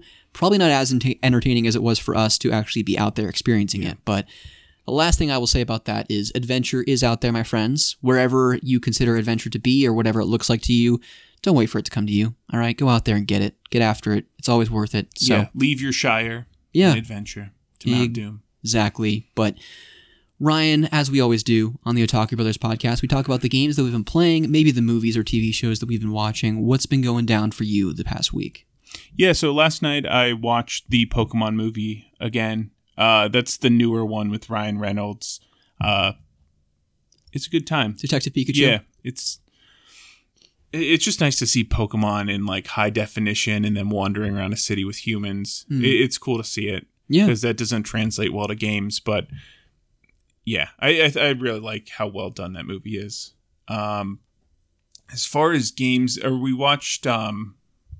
Why do I keep saying the Outsiders? It's not the Outsiders. The Outer Banks. Yeah, we watched the Outer Banks. I'm through season one, um, and then I'm two seasons through, or two episodes through the second season. Um, so probably when I go home this afternoon, as I hop on my work computer, I'll probably be trying to finish out that second season. Cool. And then I'm also watching. I think I mentioned it last time. Hunter x Hunter. Mm-hmm. So I made it through the first four seasons. Okay. Um, Okay. They're they're shorter seasons. I think they're like ten to fifteen episodes per season at through the first four, and then season five is like sixty-seven episodes. So this one's the long one, and then I think the last season is short. Um, so I'm enjoying that one. Good characters, good development. Season five takes a completely different turn than the first four, um, and it's also super long. So it's I'm slowing down on that one.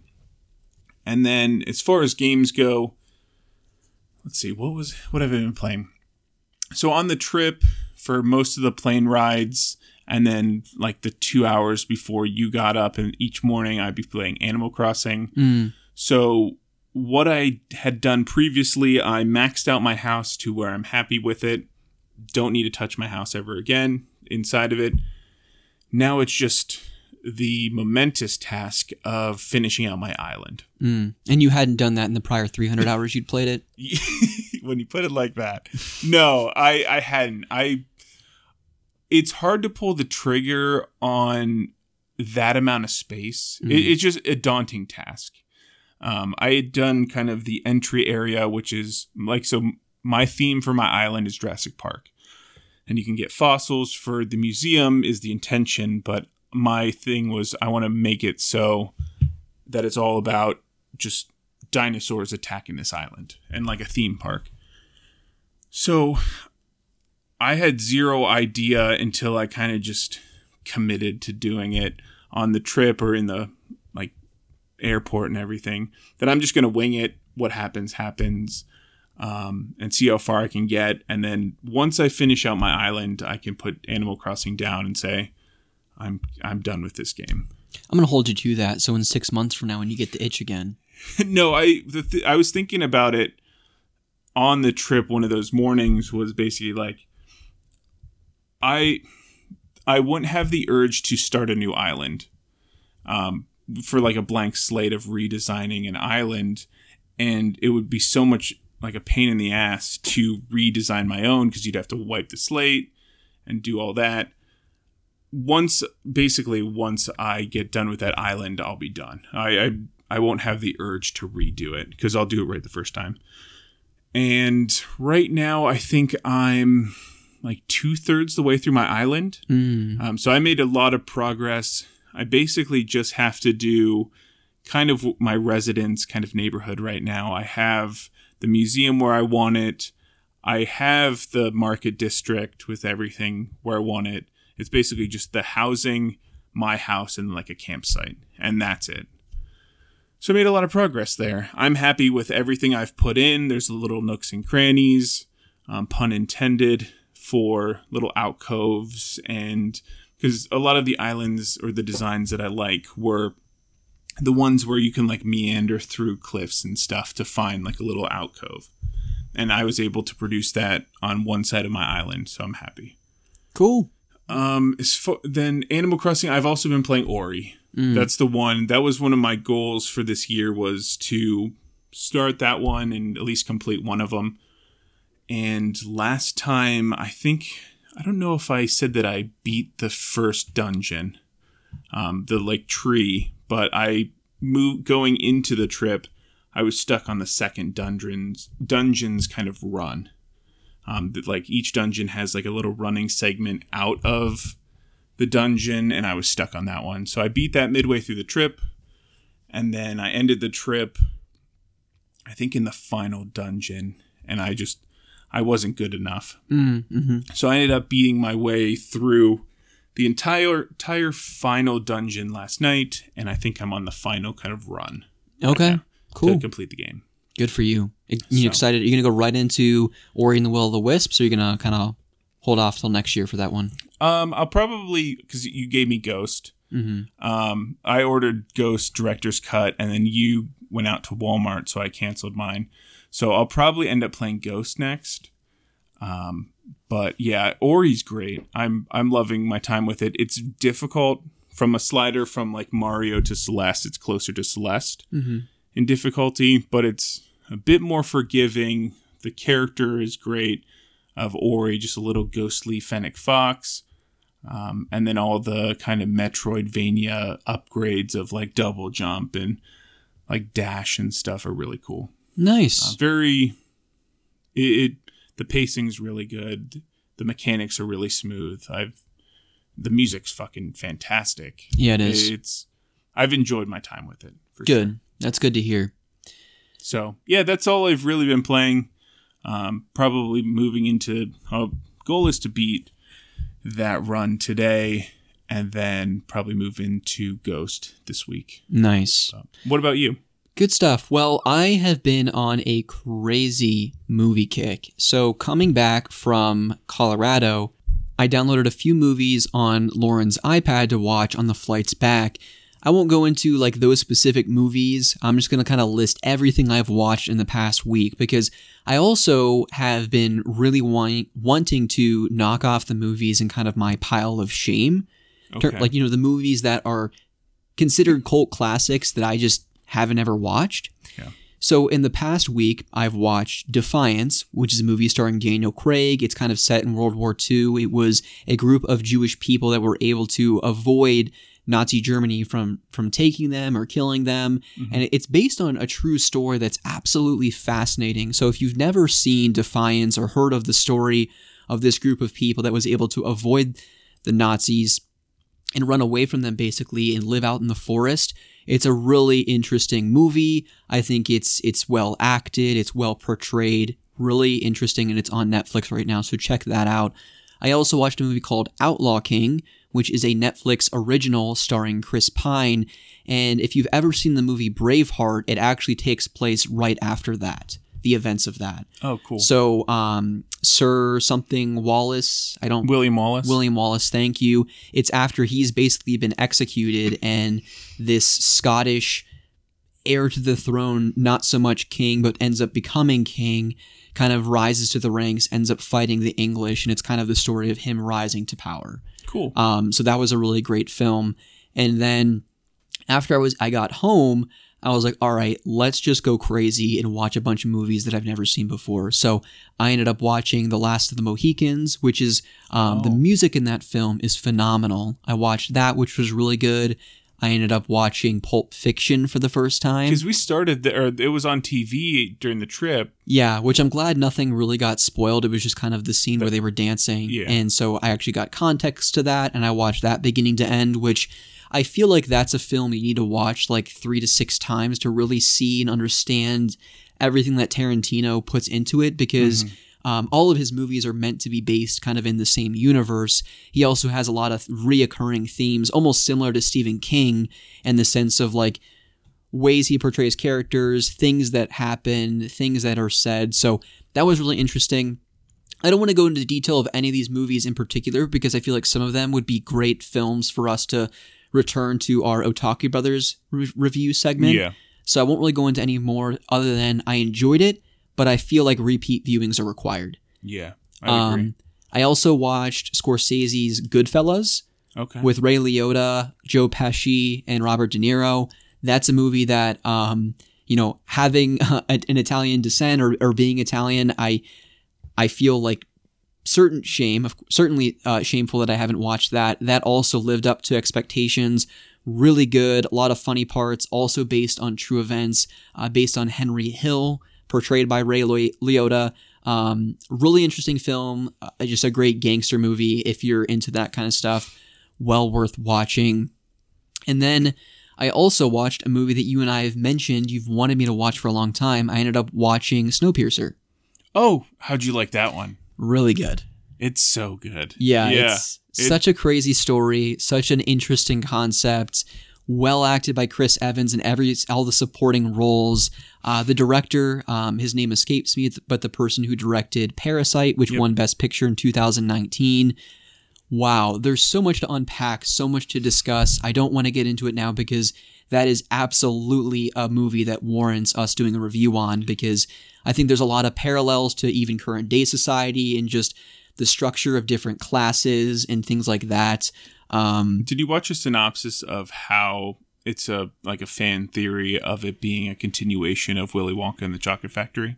I did not. No, I think you've mentioned that before, though. I have. My minimum requirement was you watching it, so you checked the big box. Cool. But yeah, it, there's some interesting theories about how a lot of like the symbolism and like so Charlie is actually the head of that train that they're mm. on. And Okay. there's like there's the W. I yeah, it, watch that. It, it's it's really interesting. It makes you look at it a little bit different. Okay. No, yeah, I mean, and th- with that being said, though, it's it'd be interesting to discuss it in greater detail to kind of tie that to and perform our own analysis on whether or not that actually makes sense. So, Yeah. um, if you've not watched Snowpiercer, it's currently on Netflix.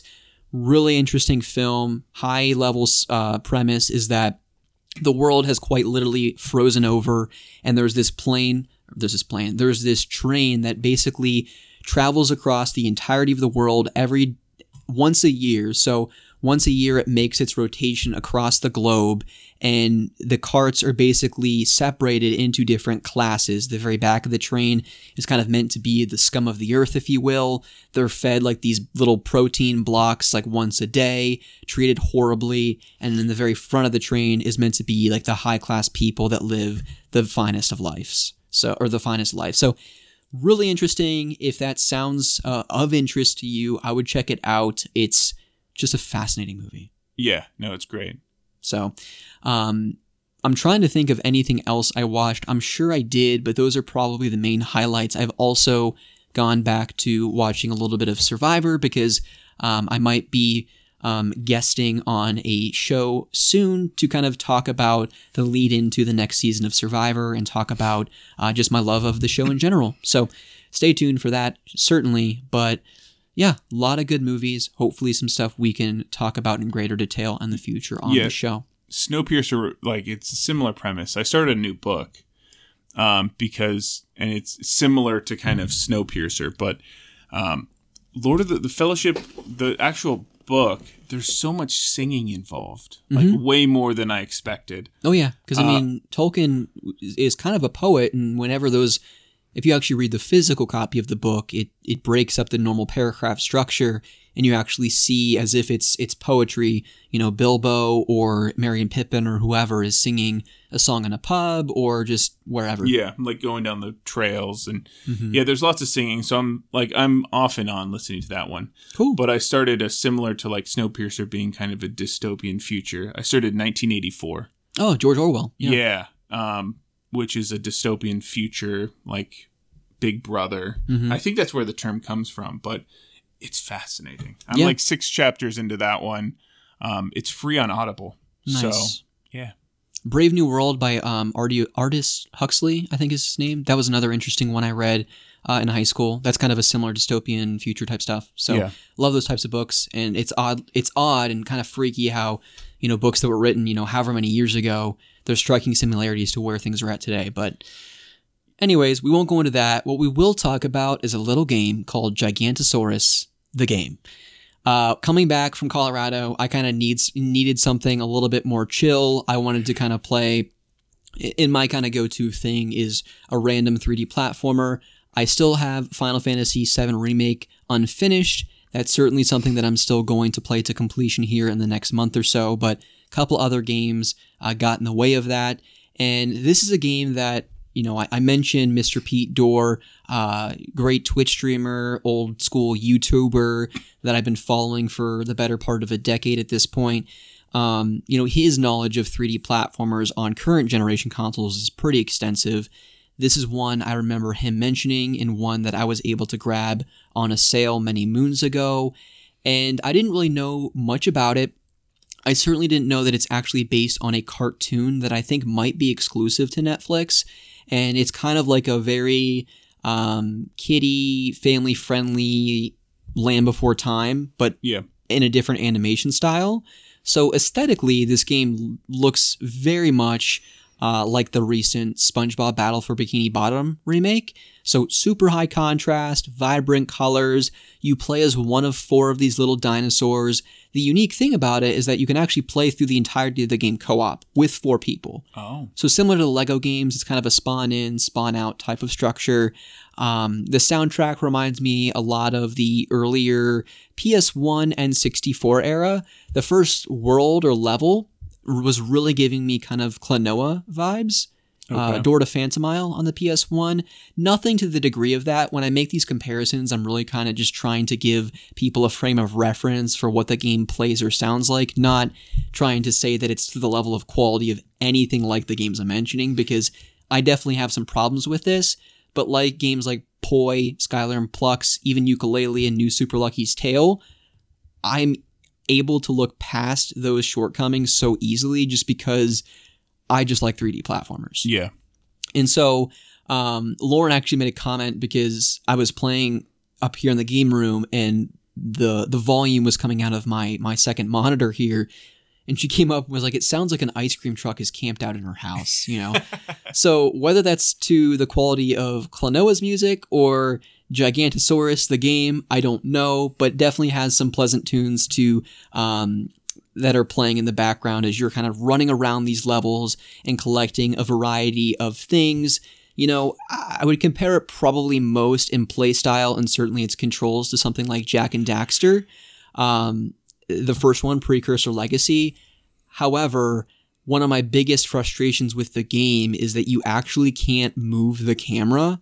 So when you if you've played a 3D platformer, you know that you can typically use at least with current generation games the analog stick to move left or right. So as you're walking around the map, you know, you want to move the the analog stick to see something off in the distance.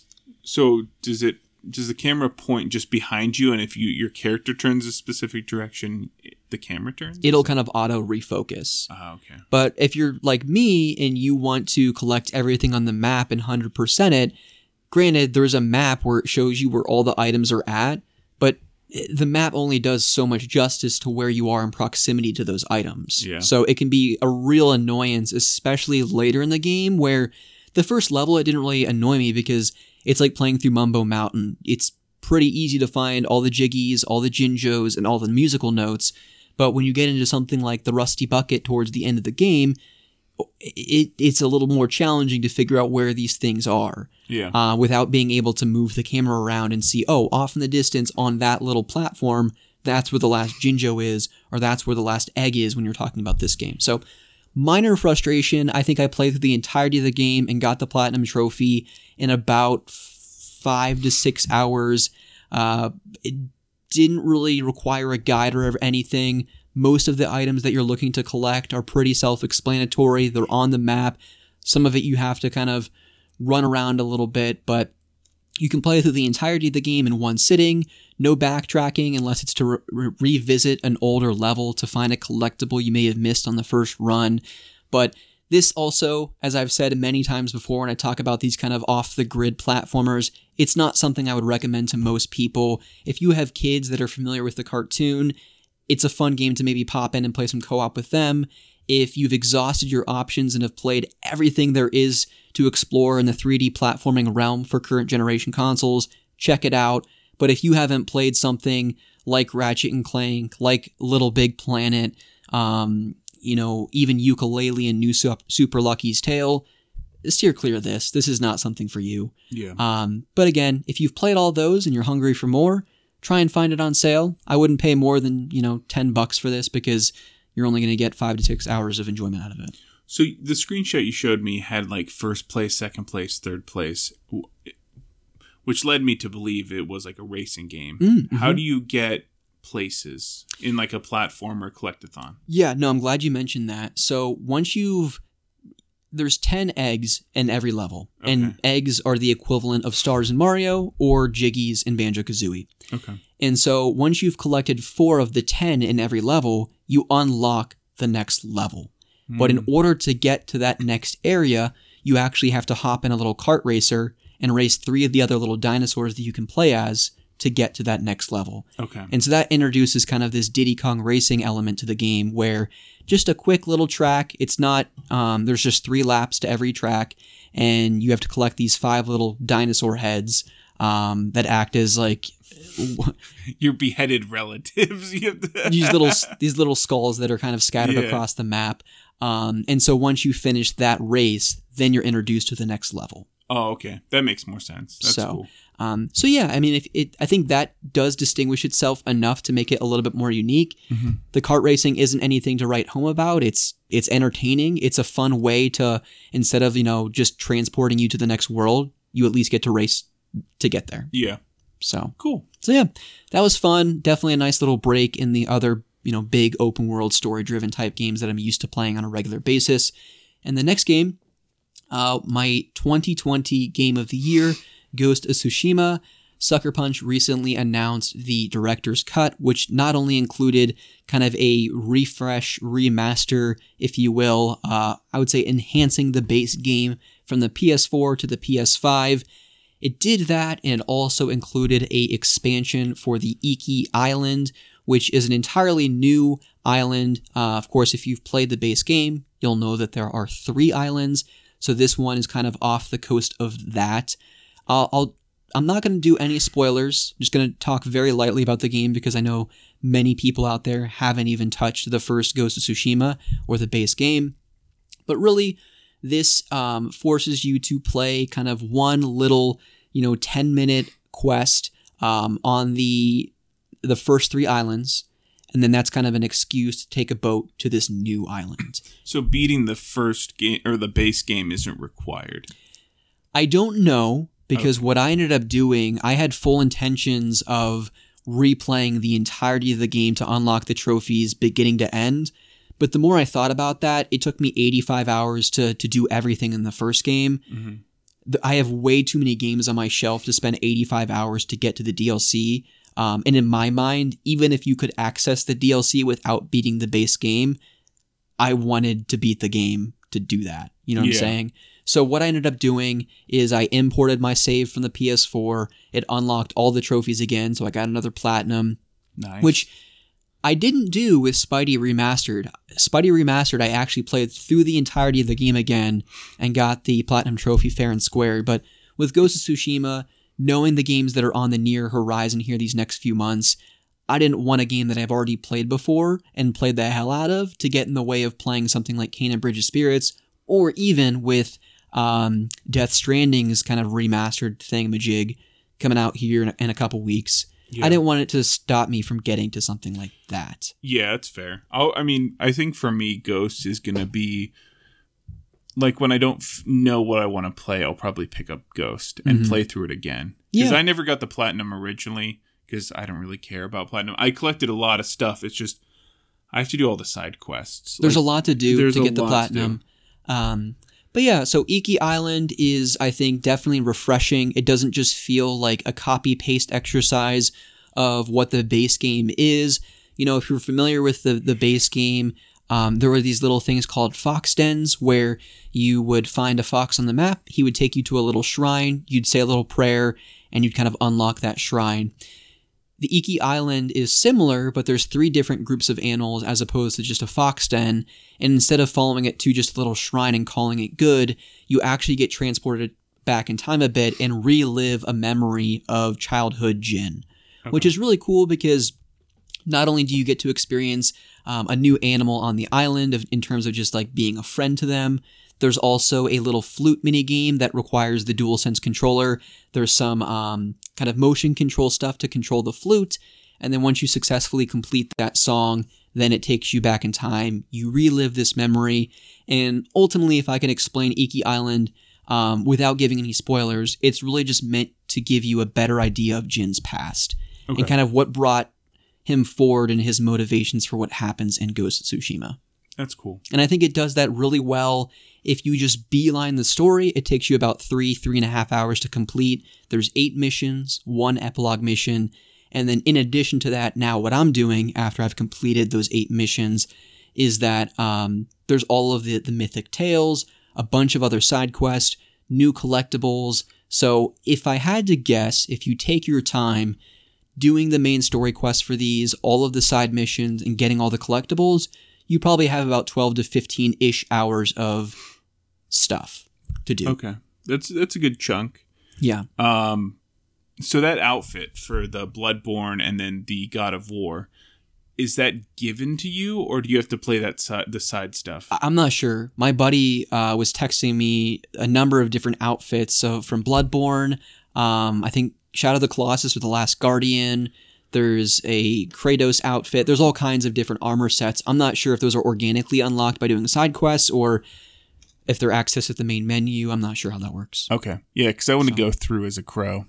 Yeah, the Yeah. Bloodborne dude. Yeah, yeah so but yeah that's it so i think you know looking forward i'm gonna spending be spending the next week kind of going through all the iki island stuff probably return to final fantasy VII remake oh yeah, and finishing that and by the time i wrap that up maybe the death stranding director's cut will be out or maybe Kena Bridges Spirits will be out but definitely lots of fun games to play and i'm certainly looking forward to having impressions of some of the co-op games that lauren and i are going to be playing but with that said, Ryan, that's a pretty meaty episode. I didn't think we'd go on this long. I never think we're going to go on as long as we do, but yeah, I was gonna say that's a trend. we always find a way to be knocking on two hours door. So, just a couple things to remember. Ryan and I are moving to a every other week recording um, structure. So, every two weeks, Ryan and I will be back in your podcast queues, hopefully with more fun stories than what we would typically have week to week. But that doesn't mean you can't join the Discord and get in on the fun discussions we're having every day. So,